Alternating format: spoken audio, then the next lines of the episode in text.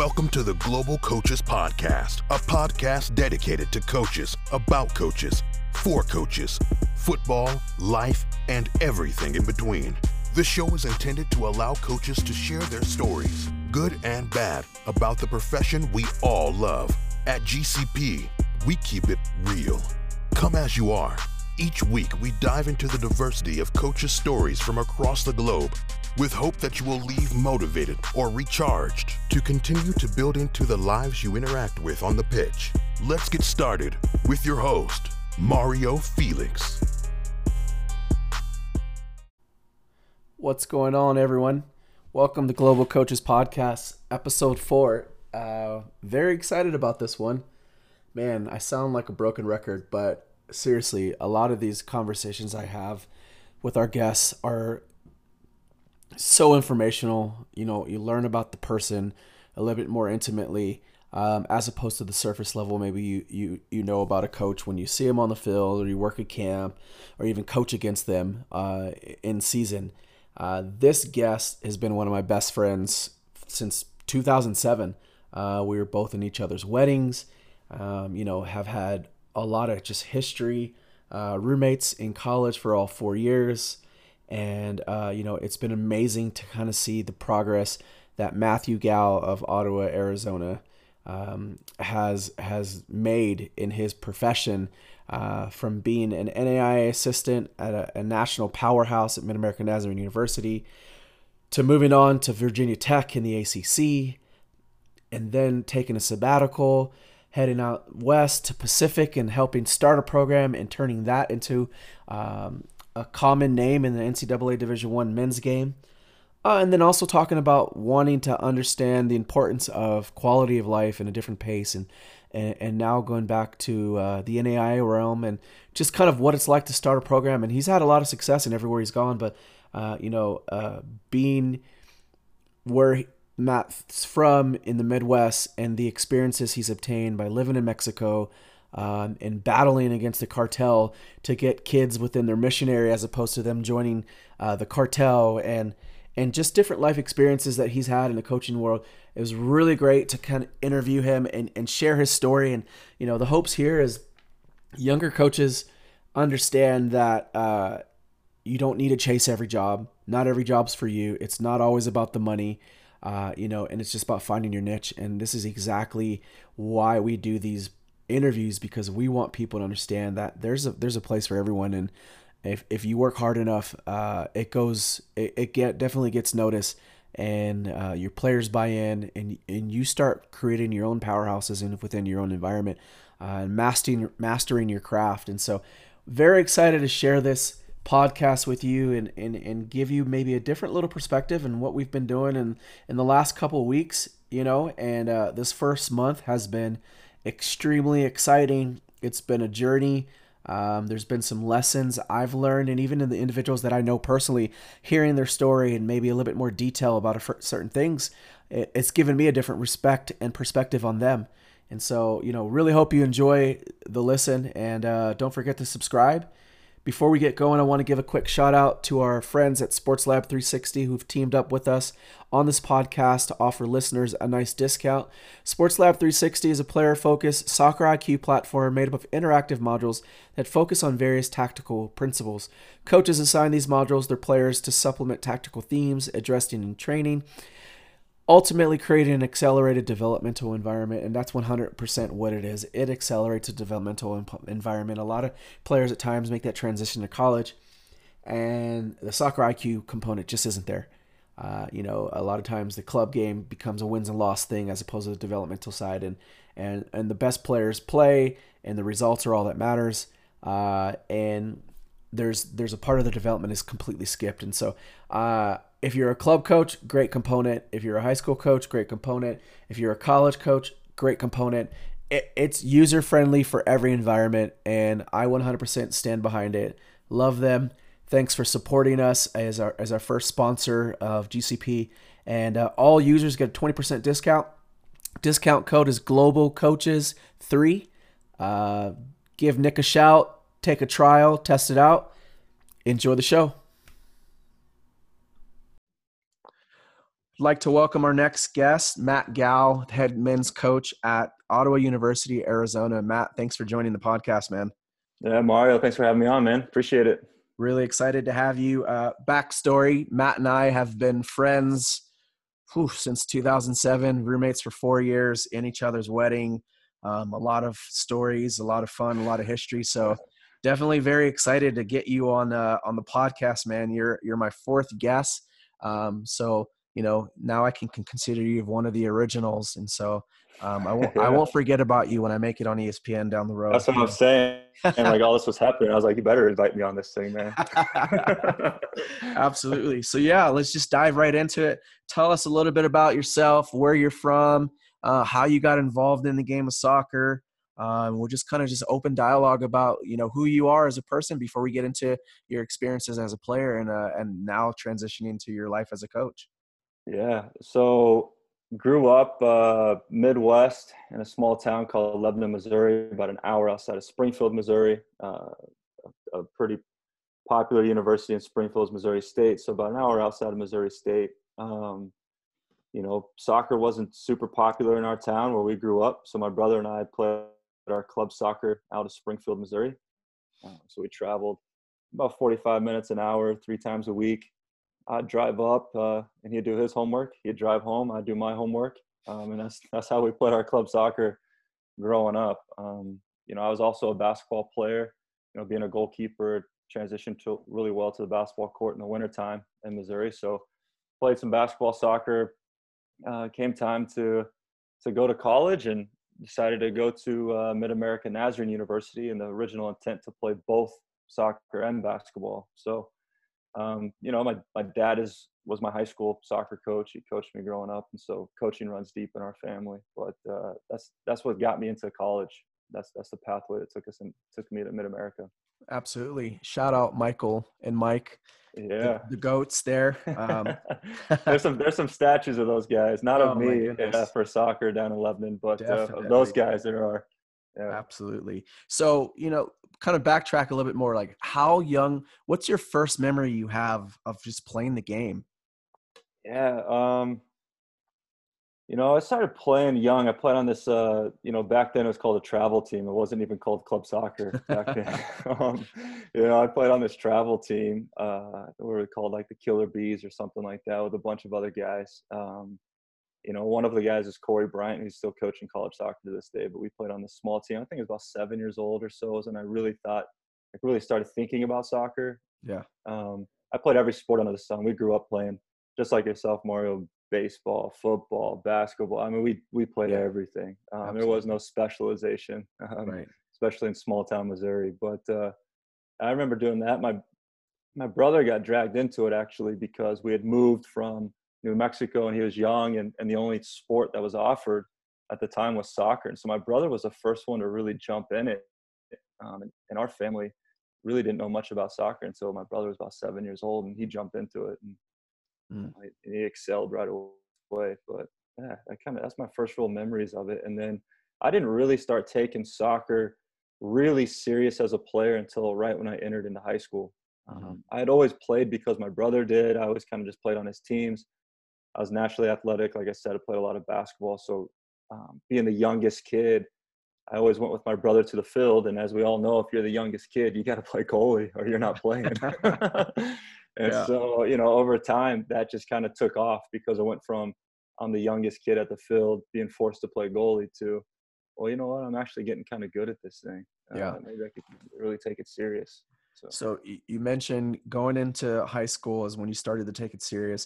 When did it click in your head, whoa, I can actually continue and play collegiate soccer uh, and, and, and get school paid for to an extent? When did that start to click in?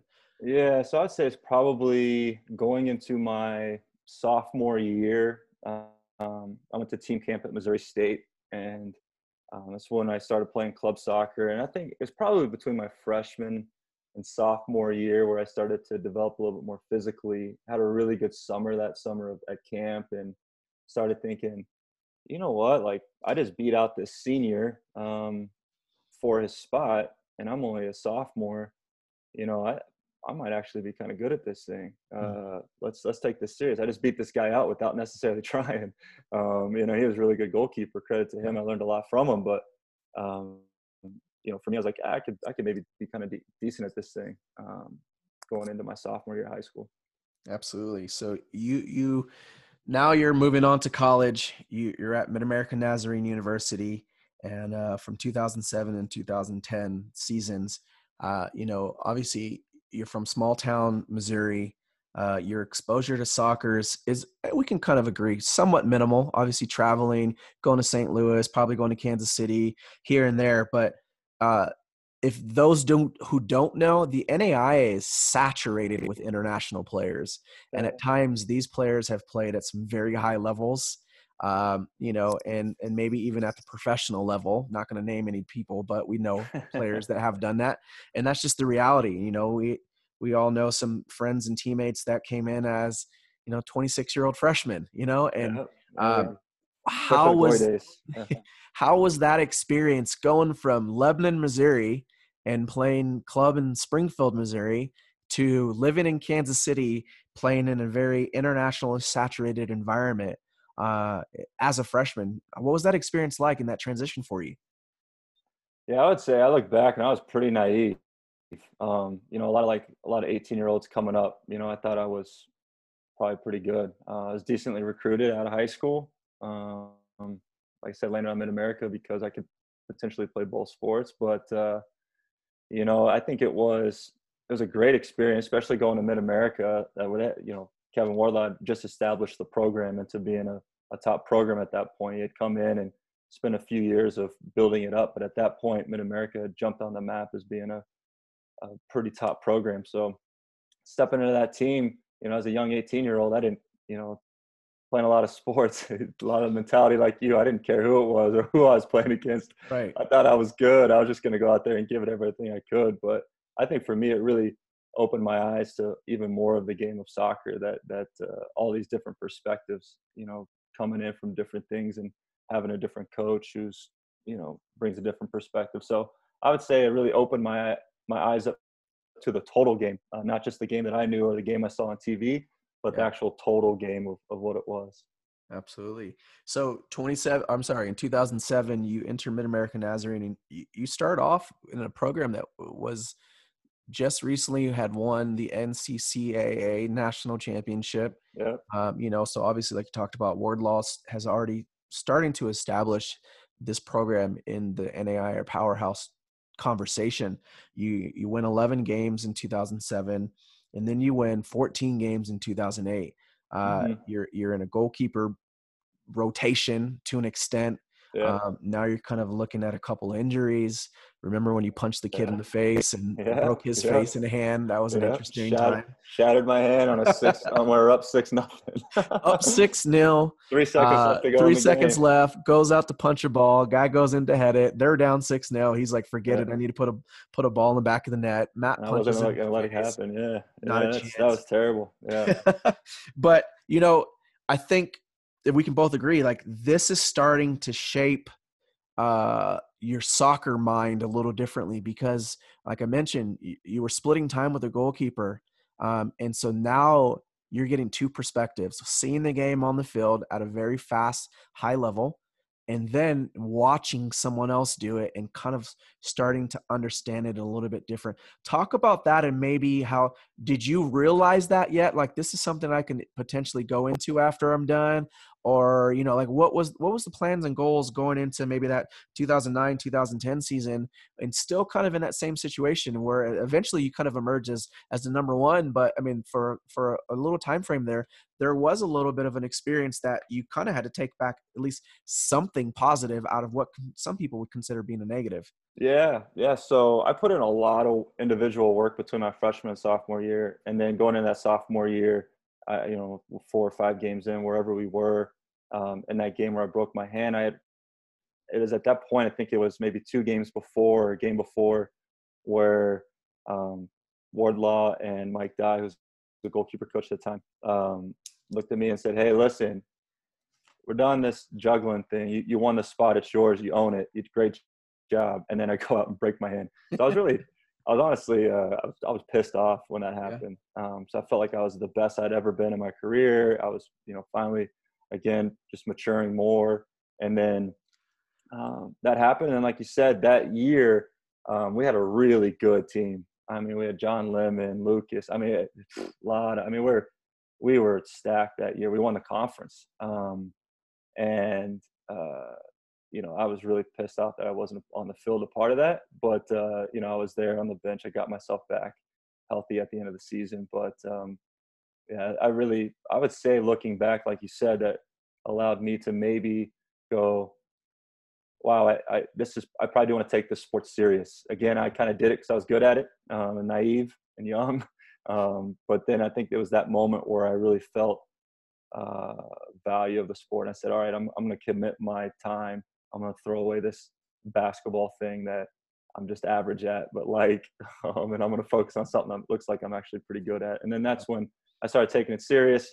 Um, you know, I walked into Wardlaw's office at the end of that season when we came back actually off of winter break. And I just said, um, listen, soccer is going to be my future.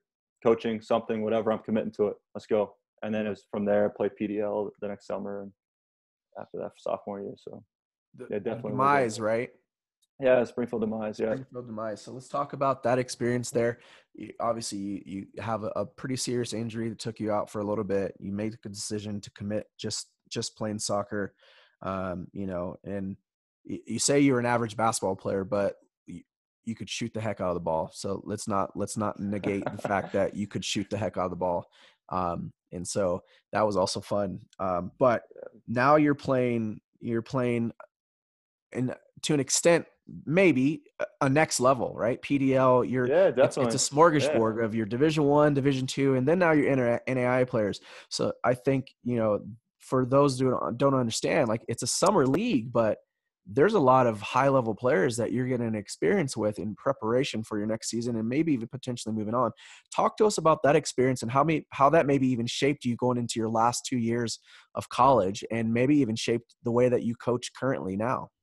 Yeah, no, I, I think that that summer um, was absolutely the the springboard into the rest of my career as a coach and as a player because, um, you know, I got to really play with players from, again, all over the world. We had players on our team who were in between contracts that um, were, were good players there. But I think that just gave me the confidence of, okay, you can do this thing. You can be a next level goalkeeper. You can uh, play at that level because – you know, the, the college season went the way it went. The spring was a solid spring um, for, in college, but then I went into the summer and I and I won the position out at the P D L level. And I said, okay, if I can play, you know, at this P D L level, I had a fun time that summer uh, playing with my brother again. That was a great summer. But spring uh, Vegas, gotta love it. Uh, man, it was that was a fun summer. Uh, just playing and traveling around the Midwest, just playing soccer. I mean, it, yeah. it was awesome. And I think that gave me the confidence to. Going to my junior year, like, no, this spot's mine. Like, sorry, bud. Like, no one's beating me out for this spot, and I'm gonna even step up and take on a leadership role with this team. And uh, that that really gave me the confidence to be able to do that that next year in college. Absolutely. So now we start transitioning into post college, post yeah. postgraduate. You you go on. And that what was it? I believe it was your senior summer, or maybe going into your going into senior year. You go down and play for the Seahorses, correct? No, it was right after senior year. Right after senior year. So. Yeah, it was right after uh, my shoulder surgery. Shoulder surgery, that's yeah, right. So yeah. so now you're playing essentially the same level, but a completely different region of the country yeah, where yeah. I think stylistically it changes. Um, you know, California, they get to play all year around. There's no weather elements. It's, it's uh, you know, these players are just – it's just a different brand of, of football. In comparison to your environment. Um, but yeah. then now you throw a curveball in it. So for those who don't know about Mid-American Nazarene, it is a private Christian university. Um, you know, it's the, it's a Nazarene uh, denomination, but then now you go into the Seahorses and that's a private, I'm sorry, that's a Christian environment. So now yeah. you go from Spring Vegas playing for the demise to playing for the Seahorses, which are two different dynamics. And, you know, you played at a private Christian school. Now you're playing for a Christian P D L. Talk about that experience. Um, and then we'll kind of even segue that into, you know, coaching in the Christian environment, but specifically the Seahorses, what that meant to you, the experiences you had, and, and maybe just kind of how that shaped you as a person as now you're done with college and trying to figure out what it is that you want to do in your life. Yeah, you know, like a lot of players, I, I went down there to try to play. I unfortunately had to have my shoulder put back together um, after my senior season.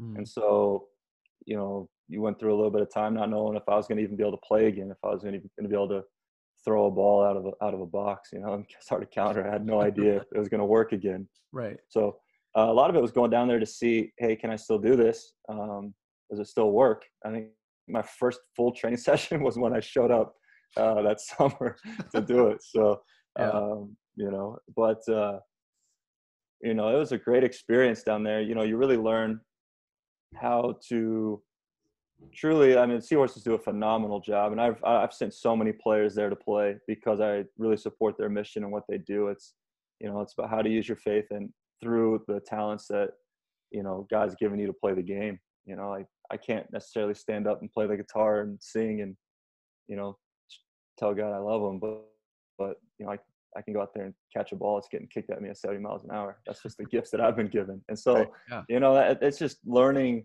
how to use those tools to, you know, that you've been given to you to, you know, continue to express your faith. And so my summer down there was awesome. Um, playing, like you said, it's a different level. P D L in the Midwest, people listening to this, I'm sorry, I'll tell you because I played in it. P D L in the Midwest and P D L on the West Coast, two completely different brands. Um, yeah. You know, that obviously you have your very strong teams out of the Midwest always. But uh, I'd say from top to bottom, every game we played in on that West region, you know, that, those those are some really, really good, good games, good players. Had a great experience um, there playing. So, you know, that, that led me to go, okay, you know, through my experience there and playing, you know, um, I just decided, you know, I was thinking, hey, I really get excited about coaching. You know, I coached club before I went down there my senior year of college. So I coached club. I knew coaching was a part of it. And then when I was down there, I really started getting a lot of more desire to coach these sessions, coach these camps. And I was about my beat up body, getting back on the field, trying to throw a ball and cringe every time I did it. So, um, and I think that, I think I look back and I can see where God was really shaping me during that time to be more of a coach um, than it was to continue the, the playing dream. Absolutely. Um, so then you kind of go on a sabbatical. Heck yeah, you, man. You, you kind of step away and, uh, you know, I remember we would talk like once every month and a half and it was super spotty on Skype and, yeah. you know, uh, the stories you would tell. Kind of talk to us about what was behind that. You know, was there kind of a wear and tear, wanted to refresh? I mean, and kind of just explain to listeners what I mean by that sabbatical you went on. Yeah. So I went um, with soccer as a goal, um, and there was some playing opportunity stuff, but mainly there, I knew there was a solid um, opportunity that I was going to be able to partner up with a guy who had retired as a soccer player, moved his family to the middle of nowhere, Mexico, in the jungle. And he was literally competing against cartels, um, creating a soccer club in the same region and area that cartels were recruiting kids to be a part of the cartel and run drugs. And so, you know, we would walk the streets and, and hold sessions and practices um, to try to get the kids to go there and see if yeah. there's a future there. And, and you didn't have to go run drugs for the cartel or get caught up with the cartel. So, um, yeah, I ended up going down to Mexico in the middle of nowhere in the jungle um, for several months. Um, I think it was from the end of July to uh, the end of December. I was living in, in Mexico, um, just putting together a club. I mean, we, we ended up having over one hundred kids, had a, a men's league by the time I ended up leaving. Uh, you know, the guy that was down there, he had to end up leaving because a cartel was putting heads of animals on his front porch because it was really, it was that much of a of a battle. But you talk about some awesome, exp- an awesome experience. Yeah, a true sabbatical. And, and it really allowed me to, um, you know, as a, as a coach and just, you know, you're coming out of college, you're done, you, you kind of decide, you know what, I'm done playing um, through that experience. And it really allows you to go, okay, what is it that I stand for? What am I doing? And it takes you away from Western civilization pressure. I mean, if you remember when I came back, my hair was about this big and my beard was about this long. Yeah. Um, you know, it was like Castaway. Yeah, honestly, that's, yeah. And, it, and it's what it was. And I think that um, it was a great experience for me to come back, like knowing what my mission was in life, um, yeah. you know, which was to coach and impact young men, and, and looking back, the impact I had. And so it, it really allowed me to come back with a, my head down, ready to go, knowing exactly what I want, knowing exactly what I'm called to do. Absolutely. So, you know, a lot of times what I think in life, you get put in these situations where you're like, okay, I, and I'm, I'm sure you probably went through it. You got there and you were excited, you know, and, and the honeymoon stage ends at, in Mexico. And you're like, oh my gosh, my life's being threatened. Kids are going missing. You know, there's dead animals on on on the the living getting, room. Getting the, shot at. Yeah. You know, and but I think, you know, it's it's kudos to you, because you see a lot of people go on missions, and I, listen, I love missions and I love the reason behind it, but um, it's it's for a week, it's for two weeks, and they're not actually like living that. And so you went from you went from. Kansas, Olathe, which is in Johnson County, is the third wealthiest county in the United States, to playing uh, in Orange County with the Seahorses, one of the most yeah. expensive places to live in the world, to the jungles of Mexico, and yeah. and really embedded yourself in your life to figure out who you are, what it is that you want to do, and give back to the community. And I think that segues into your, your coaching. So, you know, now you return, and you're back at Mid-America as a graduate assistant. And in the two years there, you guys have won twenty-eight games, two back-to-back fourteen-win seasons, top five in yeah. the country, All-Americans. I mean, success, right? Talk to me about the transition now. So a lot of people talk about this when they go into an environment that is as dangerous as the environment you're in. The transition back to real life isn't easy. And so now oh. talk back, talk to me about now you're re- developing your life in a completely different environment. Yes, it's a Christian environment, but now you're in Olathe again. Uh, and as a coach, and you're, you're, you know, you're, you're transferring your playing experiences and faith experience to now being able to kind of be a leader in a different kind of hat. Talked about that transition and kind of how that experience was for your two years at Mid-American Nazarene as, as a graduate assistant. Yeah. Now you're bringing back a lot of memories thinking about that transition. Um, You know, I know a lot of people go visit Mexico and their stomach's messed up for a week that they're there. When I came when I came back to the United States, my stomach was messed up for a week because I was actually eating American food again. uh, but uh, no, it was a to me, I would say those who knew me in college um, and during that time, you know, I was a really fast pace. Um, you know, as as we all get caught up in the fast pace, but I think it allowed me to come back a little bit more. Um, mature and slow pace, and understanding the importance of different things, you know, and yeah. prioritizing. I think um, you learn when you when you go from having nothing for several several months to, you know, having a car again and a cell phone. I didn't have either of those for like six months. Right. So, um, you know, I, it was a great experience. Obviously, um, in America, we we had some great recruits. We had a great experience. Um, Hold on, I gotta get a drink here. Um, sorry. And so anyway, we had a great experience, and uh, uh, you know, we had a lot of good players, and so it allowed me just to, to, like I said, I was focused. I knew what I wanted. I knew that I was gonna get my master's. I knew that I was gonna recruit. Um, you know, and I think already knowing Wardlaw, it allowed me to um, know exactly kind of what he looked for in players, what he what he wanted out of players, and so um, and I knew I was gonna want to be a college coach, and I think. That was the first time, I think, in Mid-America Nazarene soccer history that the G A like knew he wanted to be a college coach. And so I think I had a different approach than maybe some other G As that were there, um, where I came in saying, like, I, this is what I want to do. What do I got to do? I want as much uh, responsibility as possible. And I'm always indebted to Wardlaw for giving me the opportunity, but also allowing me so much freedom so I could learn. Um, and it was just him and I. So I really had a like a first assistant type experience as a G A, which is really uncommon. Absolutely. So then, so, you know, as, as a lot of young coaches experience when they're trying to get to that, that end result, it requires relocation. It requires sacrifices. Um, you know, talk to us about the next step. So you go from being at M N U, two very successful years, obtaining your yeah. master's degree. And then all of a sudden we get notified, hey man, I'm moving to Blacksburg, Virginia. I'm going to West Virginia Tech to go and, and coach. So now you're, you're going from Mexico to N A I A, Kansas to Power Five, Virginia Tech. And yeah. kind of talk about that transition.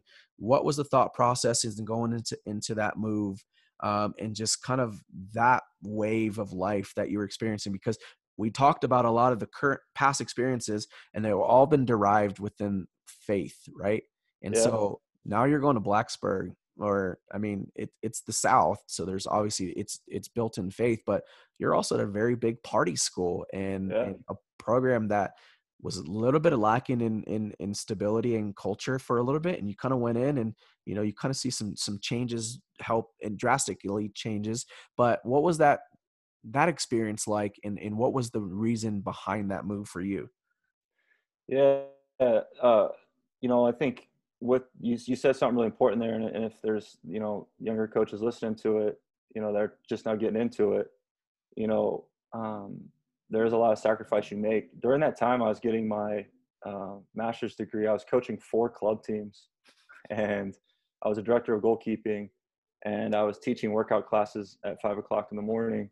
And forgot about know, the boxing and, classes. Yeah, you know, so like, you know, you can't. And I had a great experience in America, but I think it's so my experience in America and the su- success that we had was one reason why I was able to go to Virginia Tech and, and get that job. The other one was because that job at Virginia Tech was really married to a, a director's role in a club. And having shown that I've coached four club teams at a time at multiple age groups and director of goalkeeping, and and that really, that experience really married with my experience of college, and it was a perfect fit, and that allowed me to have that opportunity. It wasn't just the success of Mid-America that we had um, and the success of our goalkeepers that we had, but it was being able to, to, you know, suffice both needs that that position needed at Virginia Tech. So mm-hmm. I would just say that sacrifice there of, you know, four hours of sleep for two years was, was, was what allows you that opportunity to be there, you know? Absolutely. Um, and then obviously showing up there is the, it's completely different. You know, you're talking about practicing next to a, however many, tens and tens and tens of thousands of people can fit in that stadium uh, for Absolutely. Football games, you know? And so it's a different environment. It was a lot of fun. You know, you get to travel around to all these A C C schools that have been around since almost the beginning of the United States. So mm-hmm. from a historical standpoint, that was a lot of fun. Um, you know, seeing that level allowed me to know what is the top level of men's soccer in the country, which is the A C C, undoubtedly. Um, and so it really opened my eyes to go, two things. One, okay, I know what the best players in college soccer, what they look like. Um, and two, it allowed me to look back at my experience at Mid-America and go, man, we had some really good teams, because I don't think that some of our, or that previous two years that we went to Final Four, um, Elite Eight, I don't, those teams would not have finished last in the A C C. Um, and so it gave me like this appreciation for all levels of college soccer in the United States, um, because here it is, like this best conference in the country. Yeah. And the, the team I just came from wouldn't finish last in this conference by by any means, uh, would, would compete for the conference tournament, in my opinion. Yeah. And that's coming from one to the other directly. Um, and so it gave me a full appreciation for everything.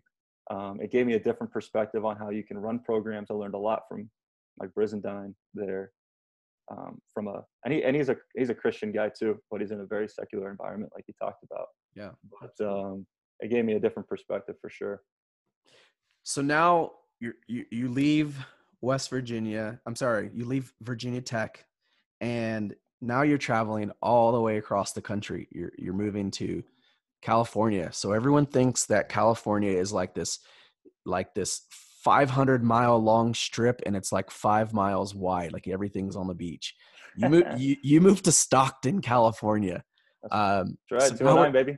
So now, so now you're basically back in, uh, you know, in, in comparison to violence, Mexico, where you were at. I mean, it's it's certain parts. It's it's rough. Yeah, yeah, yeah, but yeah. Um, and let's listen, when I visited you in Stockton, it's awesome. It's amazing there. Stockton's a great city, but there are some rough spots. So, but the comparison, because we're talking about your life and the areas that you've lived in, which is, and I'm getting to this mention of Stockton because I think it's molded you to the coach you are right now. Because remember, just backstory with you guys is you're from small town Missouri. So your experiences yeah. in diversity are very minimal. So now you've oh, gone sure. from Mexico, Kansas City, Southern California, Virginia, and now you're you're in Stockton. So now you you've basically covered every demographic there's to cover, right? And so yeah. now we get into starting a program. So you come into Stockton at the University of Pacific with the men's program. You're a second assistant there. Um, the program is now just kind of resurfaced after a twenty plus year hiatus. Um, and so in two thousand fourteen, you guys win three games and you're three and fifteen. You know, what is the thought process of, I'm building a program, it's going to be a challenge, but how much of a challenge did you expect it to be? And what are the experiences you gained prior to it, prior to coming to U O P that kind of helped you guys as a staff with R J and, and Ferrell uh, kind of put that, that path in the right, pro- in the right, um, the right steps? Yeah. You know, um, that's a good question. I really, I haven't really put that all together. Um, you know, I, you know, I, I talked to R J before I actually went to Virginia Tech. A lot of people don't know that. Um, and, um, he talked to me about building up this program and there's different things going on. I decided to go to Virginia Tech, and then things happen to where, you know, uh, there's a lot of times where there's neon signs that say, hey, you need to be going this way. And that was one of those moments where when I came back to, you know, to work with R J at, uh, at Pacific to help build that program. They had just finished their first season mm-hmm. ever when I showed up in January, right after that first season. And so um, coming in, there's still that, that foundation building part that I really was excited about learning. My master's degree was in organizational leadership with an emphasis in the, in the cultural development side of things, uh, was what I really studied on. And so I saw that as an awesome opportunity to take my experiences everywhere um, and then go to a place to help build something from scratch at, at the Division One level, which is, is super unique, um, especially as you see, unfortunately, a lot of these programs closing down. It's not too often you see some starting up, you know, so absolutely. Um, yeah. And then, you know, showing up to Stockton, I was really familiar with that environment. I mean, I, I don't know what the Stockton, I think, is the most diverse city in the United States, I think, at one point. Um, mm-hmm. And so going into there, um, I just felt comfortable because I've been in a lot of crazy situations in like the three years, four years leading up to that. So absolutely. I was really comfortable. There's a really uh, youth club there that I came on to be a director of as well. Um, and so getting to Pacific was, was exciting because we're starting something brand new. And I think that second season, you know, we won one game um, before we went into that third season where we went to the second round of the national tournament, um, lost to Stanford. Um, and that was great. But what I really, you know, during that time, you know, it was just learning how to be patient and how to be detail oriented. And that's one thing Ryan Jordan has taught me more than anything is how to be detail oriented yeah. during that time. Absolutely. So, I mean, like you said, year one, you win three games and, you know, you, you think it can only get better from here, right? I mean, you, yeah. you know, and then year two, you guys go one fifteen and one, and you're like, it's one of those, oh shit moments, you know? Um, but what was amazing, because I was around through all this, you know, I spent time with you guys. I went, yeah. went ran a training session with Monarchas, and those boys were freaking ballers. And yeah. And then yeah. in twenty sixteen, it just started to click. Uh, you guys went off to win thirteen games. You beat number eleventh ranked San Diego State University, who had quality players on that team. Yeah, it was um, a good team. And so, you know, talk us through that transition from year two to year three. And, you know, obviously you're developing players, new players are coming in, but you still got to get people on the same page. It, it's tough to bring in players to a program you're just starting. And then you're also saying, hey, come play for us. We've got four wins in the last two seasons. Yeah. You know, I, I think um, this is where it all really started coming together, where in my experience, and then also this experience also where R J came from, he was an N A I A guy for a long time. Mm-hmm. And I think it's the understanding of a couple of things. One is that we know that there's really good players out there that don't necessarily play on the biggest, greatest, most special uh, D A teams, you know? Mm-hmm. um, and so when we did that, we didn't have a single guy, that third year, we didn't have a single guy on our roster that came from the development academy when we went to that second round.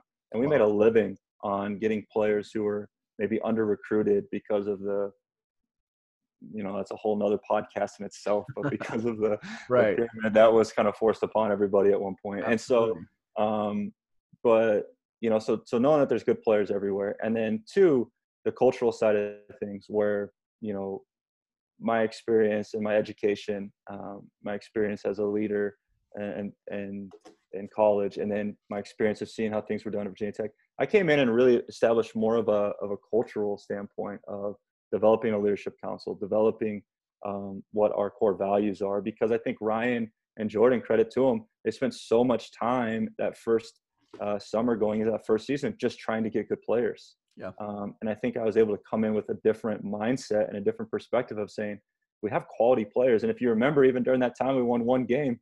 We were telling people, like, you know, we're not that bad. And people are no. looking at us like we're crazy, you know? Like, no, you, you won one game. And we're like, yeah, we're actually pretty good. I think we're going to be really good next year. Yeah. And everyone's like, dude, you're crazy. You won one game. Like, come on, man. Like, and then, you know, I think we in- incorporated more of a culture. We had a really unique setup where uh, we had a lot of guys with experience coming back on the field. And, um, you know, and those guys were able to to go out there with experience, knowing that they've probably seen everything there is to see. Yeah. Um, with a with a strong culture of understanding, like, this is our mission. Like, yeah, we won one game, but we want to go try to win the conference. Like, and we know that we can, and that's not delusion. Like, that's really a reality. Yeah. And so we got buy-in there, and lo and behold, you know, we went out and had a great year. I think Absolutely. It was the best turnaround in N C double A history still to this day. Yeah, I mean, that twenty sixteen N C C A A uh, Far West Region Staff of the Year. I mean, like you said, the turnaround, you win one game in, in, in twenty fifteen and you go on and rattle off thirteen wins. Um, you know, Spencer Vu, I remember him being a baller, Andres Ochoa being a baller, Tristan yeah. Blackman getting drafted by L A F C, now yeah, starting. He's, yeah. he's in the first, he's in the first eleven continuously now. Um, obviously yeah, Julio's playing for the Roots. Um, yeah. yeah. I mean, yeah. it, there's, there was, you're right. There was quality and, you know, and so now it transitions to a lot of people, myself as well. When you left Pacific, it was kind of like a, huh, you know, and that's basically the best way to describe it. So you go from the yeah. University of Pacific's national, I mean, Far West Region Staff of the Year, you know, top fifteen ranking. I can't remember exactly what number you guys were at that point in time. Um, and then you go to Surprise, Arizona, without a building, without a team, yeah. and you're appointed the head coach. Talk us through that, um, that decision, uh, yeah. as well as what that that first six months looked like from you. I mean, I don't think I've seen you more stressed in your life than the first six months of you taking over at O U A Z. Kind of talk us through that. Yeah, so, you know, uh, we're at the end of that season, and that and that was – you know, two years of, you know, people don't see when you, when you have a program that goes from one win to, you know, uh, second round loss to Stanford, we should have won that game even. Like, what people don't notice is the work that goes in to make that happen. Mm-hmm. Um, and, you know, I, I worked next to a crazy S O B named Jordan Ferrell, um, who I thought I worked really hard. And I thought I had this uh, grind, get after, I'm going to do whatever it takes to win games. I want to put nine hours in, at plus into every single scout. Um, and whatever it was going to take for us to win. And then Jordan just matched it with his, you know, uh, video reviews of games and stuff like that. So, um, and then plus a lot of people know Jordan and I were like region and state, uh, you know, directors with P D P, and mm-hmm. we're doing market trainings, and uh, we're directing Monarchus, and, you know, there was times, I'd say most evenings, Jordan and I didn't come back off the road until two, three o'clock in the morning from being out in the Bay Area, uh, working state pool and stuff like that. And then coming back, being at the office at eight a.m. showing scout, like, you know, so that those years, I mean, you talk about aging. I think Farrell and I aged during those two years when we were building that program uh, yeah. by twenty years. And so, um, you know, you just got to the end of that season and, and you have to really, I took a really big look at like quality of life at the time. You know, obviously I didn't realize that like kind of a lot of the hard work of building a program was a reason why a lot of that quality of life was, was bad, but yeah, that's in hindsight when I decided to do it all over again. Right. um, but, uh, you know, it's like the quality of life and, and, uh, you know, my, my wife and I were married for a couple of years at that point, and it's kind of ready to start a family. And, um, you know, for me, it was kind of maybe getting back to the roots of what I started with, and, yeah. and, uh, and also, you know, having an opportunity to start up a program on my own and not as an assistant. So that was really appealing. And so, yeah, I made the move to Surprise, Arizona to start up a brand new N A I A program, brand new campus. Um, man, yeah, like I showed up, there wasn't even a sign on the building that said Ottawa University. It was a, definitely a leap of faith.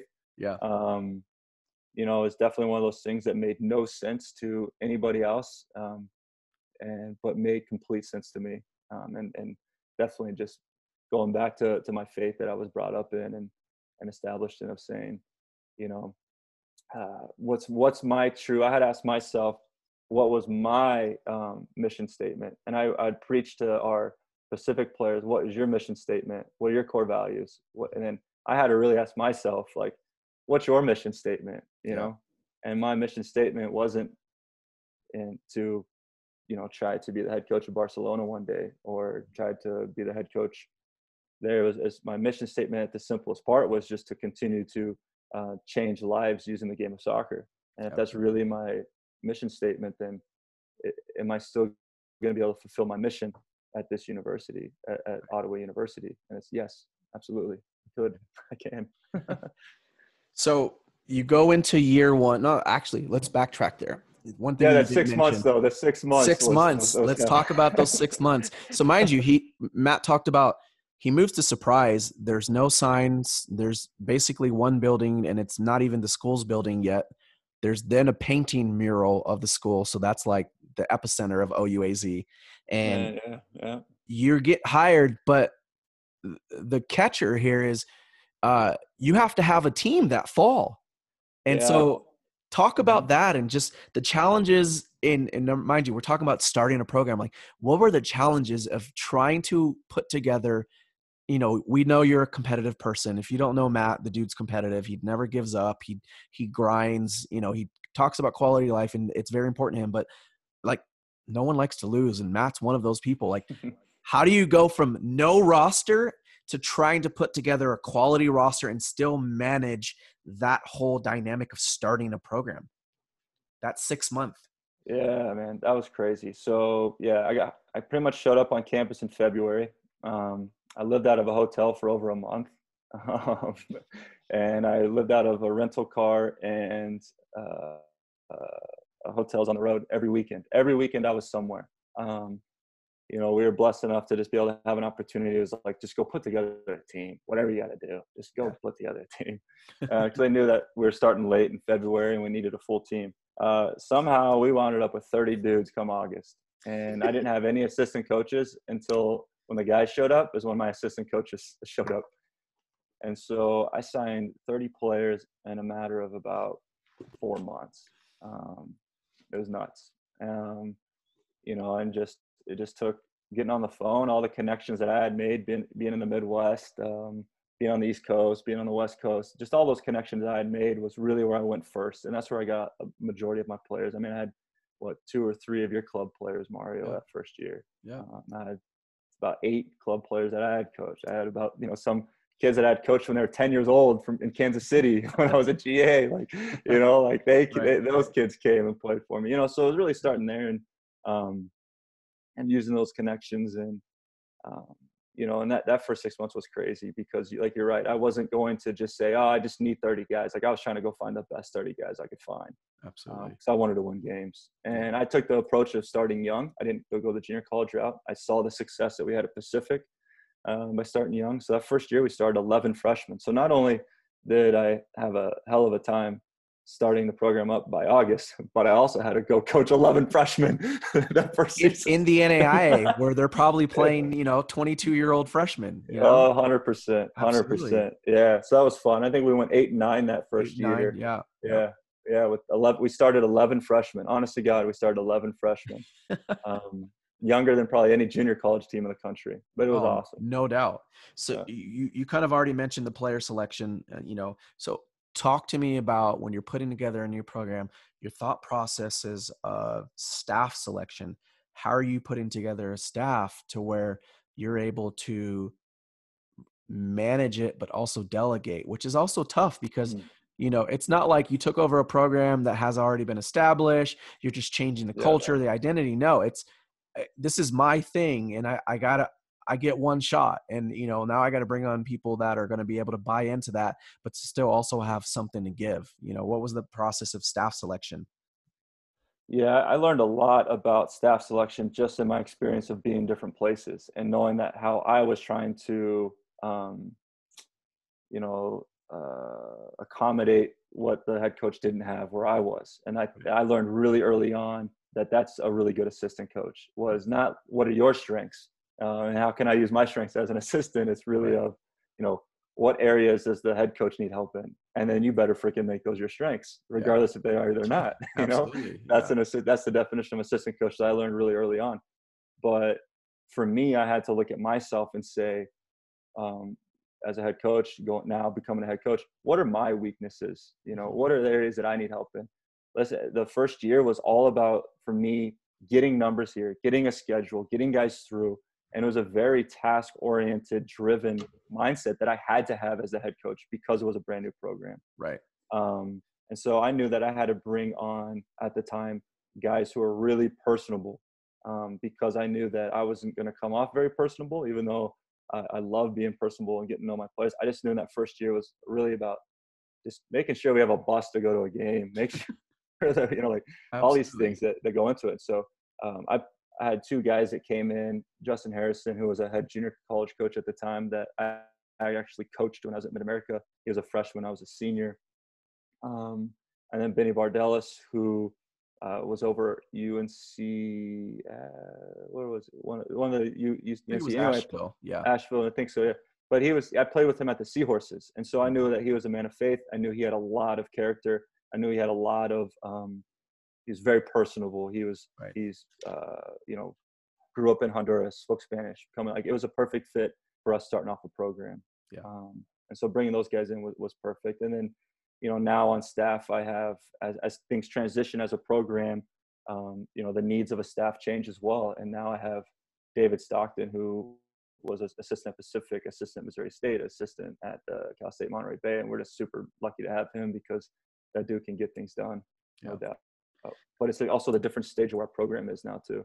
No, one hundred percent. I think that that touches on it uh, of the detail oriented that you learned from R J is, you know, your selection of staff year one and, and now probably, you know, when and David leaves, Justin leaves, you know, your G As graduate, it's going to be completely different, right? Yep. You know, the yep. experiences are different. So now you're going into the, to, you know, two thousand seventeen, you guys go eight and nine.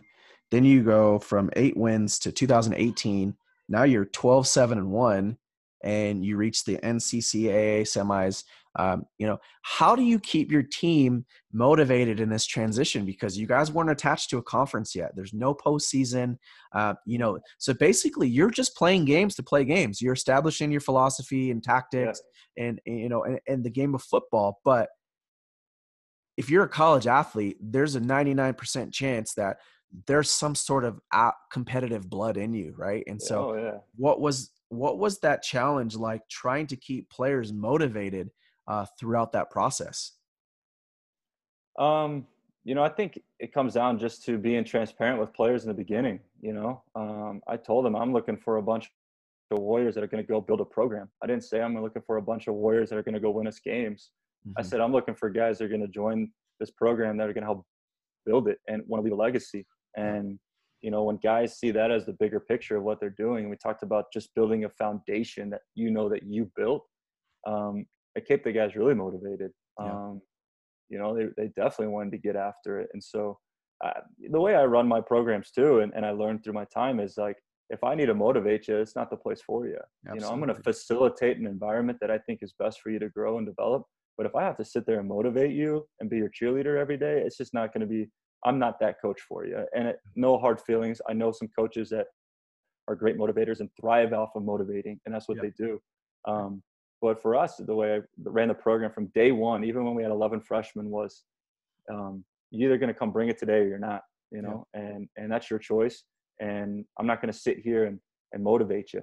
Um, yeah. You know, I'm going to sit here and facilitate an environment and maybe change some things to help keep the life in it as the season goes on in college. But, yeah, uh, but it, you got to come here really wanting to do it. And so uh, we got really lucky with a good group of guys that have a chip on the shoulder, maybe came from environments where I knew coming in they're, they're warriors right away. Absolutely. Anyway, I always tell players, I want people on my team that I can take into a, a dark alley with me and know that we're going to come out just fine. Uh, absolutely. And I, and you definitely have a couple of them on there that I would be calling you for help for some of your players. That's for sure. So, and it, so now you go, you know, year two, twelve, seven and one, make the N C C A A semifinals. Right. And now yep. you're into year three. You guys have been accepted into the G S A C, in my opinion, one of the best conferences uh, in the N A I A. Yeah. Um, with the histories of, you know, Menlo's has quality teams, the Masters has quality teams, Westmont is one of the powerhouses with yeah, a national good, championship, yeah. you know, and and so twenty nineteen, you guys go fifteen six and two, uh, you beat number twenty-four Reinhardt, and then you go on to play uh, Westmont, and you lose two nil. They were four in the country at that time, undefeated mm-hmm. in regular season. And, you know, I kept saying, obviously, I was in Santa Barbara at this time at U C S B, but I had previous experience coaching at Westmont on the girls' side. I kept telling them, like, O U A Z, just keep an eye out. Like, just just keep an eye out, guys. Oh, yeah, yeah, yeah. Okay, okay, yeah. Oh, they've, it's going to take a couple years. And so now you're in, in the G S A C semifinals against uh, a very good side in Westmont who has, you know, they – hadn't conceded a goal in quite a while now. You know, yeah. their only loss came to Cal Poly, which is a Division One program. Uh, and you guys just open up all hell. And it was a beautiful style of football. They didn't have any answers. They were confused. They were arguing. Where was it in that moment? And mind you, I know you're probably thinking about playing in the, in the championship the next game, but was there a moment there where you just kind of, did things flash before your eyes like, man, no program, no building.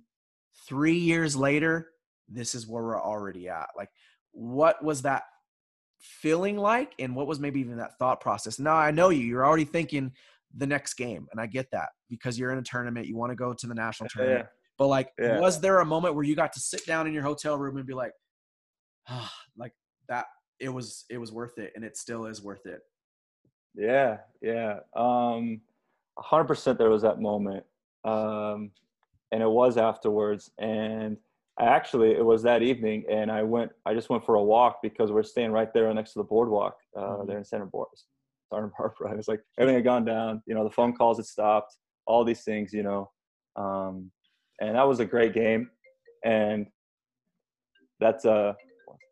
that was a great game, and it all kind of came together like a couple of games before that, but that one really all came together. And during that time going up to it, you know, like we had to go to Westmont for the conference tournament. And again, it reminded me a lot of the times when I was at Pacific and everyone was like, and I was telling everybody, hey man, we're going to be pretty good. and yeah. like, and everyone's laughing at me. Yeah. When, when I went, when I looked at the Westmont film, they had a great team.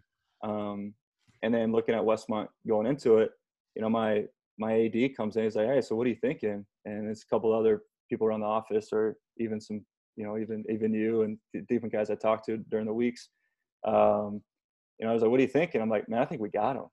Like, I, I'm pretty sure we're gonna win this game." And people are looking at me like, "Dude, you're playing at their place. They're number four in the country." Like, and I, and I'm like, and in my and and all all in my, I'm not faking it. Like, all in who I am, and in my brain, and everything I feel after watching the film, knowing our team, where we're at, I said, "Man, we're gonna win this game. Like, I have no doubts we're gonna win this game." And I, and I just like, not even as a confidence thing, not even as an arrogance, not even trying to motivate. I just knew our team and knew where we were, knew them. And I, I wasn't trying to say anything. I just really felt for everything. We're going to win that game. Um, yeah. And then at the, after that moment, I went on the walk uh, there on the beach right after the game, got all the guys fed. And I was like, just had to step away to clear the mind so I could get ready for that next one, you know, right. Get back out in front of the computer as we all do. Yeah, absolutely. And start figuring it out again. So, um, yeah, no, it was. It was just like a, a moment of like, okay, okay um, it's working. what we're doing working, um, what, we, what we've done so far, how we're doing things, how we're operating. You know, we've had a lot of people leave the program in this time, um, and had a lot of people stay. And so I think uh, us, the how we've operated, the way that we decided to to have our non-negotiables and the way we go things. A lot of times as coaches, we question our non-negotiables, even though they're non-negotiables because right. of the way things are going. Yeah. Uh, but I think it was just in that moment where I just like was like, it was the first time in the three years where I was like, you know what, all this experience I've had, the way that we're doing it, now you can always do it better, but it it's it's working, or we wouldn't have won this game. Absolutely. You know, we wouldn't be doing what we're doing. So you mentioned non-negotiables. Uh, this is this is how I end all my interviews. Is I I, I challenge you with a non-negotiable, which is my non-negotiable question. Um, when you're all said and done, through all your experiences, all the interactions that you've had within P D P, uh, within you know going to Mexico, Virginia Tech, all the places that we've already mentioned, um, when you're all said and done, what is the response? If you can think of something, uh, a word that you can be recognized as, what is that legacy you want to leave behind? Who do you want to be remembered as? Uh, my word, I just kind of true and honest and transparent. Um, those types of things. I think that I've been the same person at Mid-America. I've been the same person at Virginia Tech. I've been the same person at Pacific. I've been the same person and operated the same way at Ottawa University. Um, and I think it's just really important that um, people know I'm true to who I am, to how I think things should be done. I don't think I, uh, I don't want, I want people to look say, hey, Matt got caught up in the rat race. Matt just stayed true to who he was and what he liked to do and who he was. And um, at the end of the day, you know, I don't think there's an extra special lounge in heaven for those who coach at different levels. I think we're all hanging out in the same lounge. Absolutely. hanging out with the, hanging out with the, uh, uh, you know, the same people talking about the same stories. And so um, for me, I think I just want to be remembered as a, as a guy who is, who is true to uh, himself and true to, to the, you know, the values of just, again, using the game to change people's lives. Absolutely. Well, I mean, I, I can definitely attest, you know, being, you being one of my best friends and, and, and been there for a lot of things for both of us in our lives is that's, that's who you are. You, you work hard, you care hard, but you're true to yourself. And some people can call it hard-headed, let's be honest, but it, it, that's, that's, that's where life is a non-negotiable for who you are as a character and your character. And so, uh, Matt, I really appreciate you getting on here, man. Enjoyed the dialogue, yeah. Enjoyed the stories, a lot of memory lanes for us. Um, you know, and oh, yeah. Definitely we're going to be keeping up with O U A Z, um, you know, and, and so listeners definitely check out uh, Matt's program because they play a beautiful style of football, um, a lot of variations and flexibility. You might not see the same formation uh, every week um, for tactical reasons, but they're very true into way, the way they do things. And so thank you so much for joining us, man. We really appreciated it. Yeah, I appreciate it, man. Anytime you want to do a twenty-four hour podcast, I think we could do one. Sounds good. All right. All right, thanks, man. Matt.